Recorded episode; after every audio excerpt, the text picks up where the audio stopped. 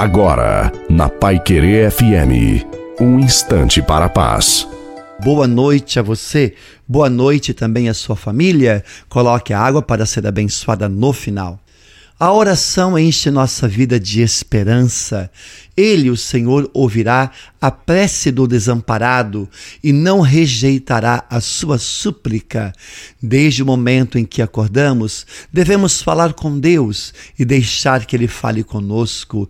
Colocar o nosso dia, a nossa vida, nas mãos de Deus.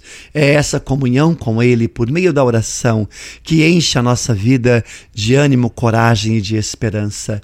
Fomos criados para Deus, e só somos felizes verdadeiramente quando buscamos e vivemos numa profunda comunhão com Ele, deixando-nos preencher a cada momento pelo amor de Deus. Tenha fé, Deus cuida de você e tenha certeza, te dará a vitória. Ele cumprirá no tempo certo cada palavra que Ele tenha a seu respeito. Portanto, siga em frente, porque é caminhando que o Senhor nos abençoa, nos cura e nos liberta.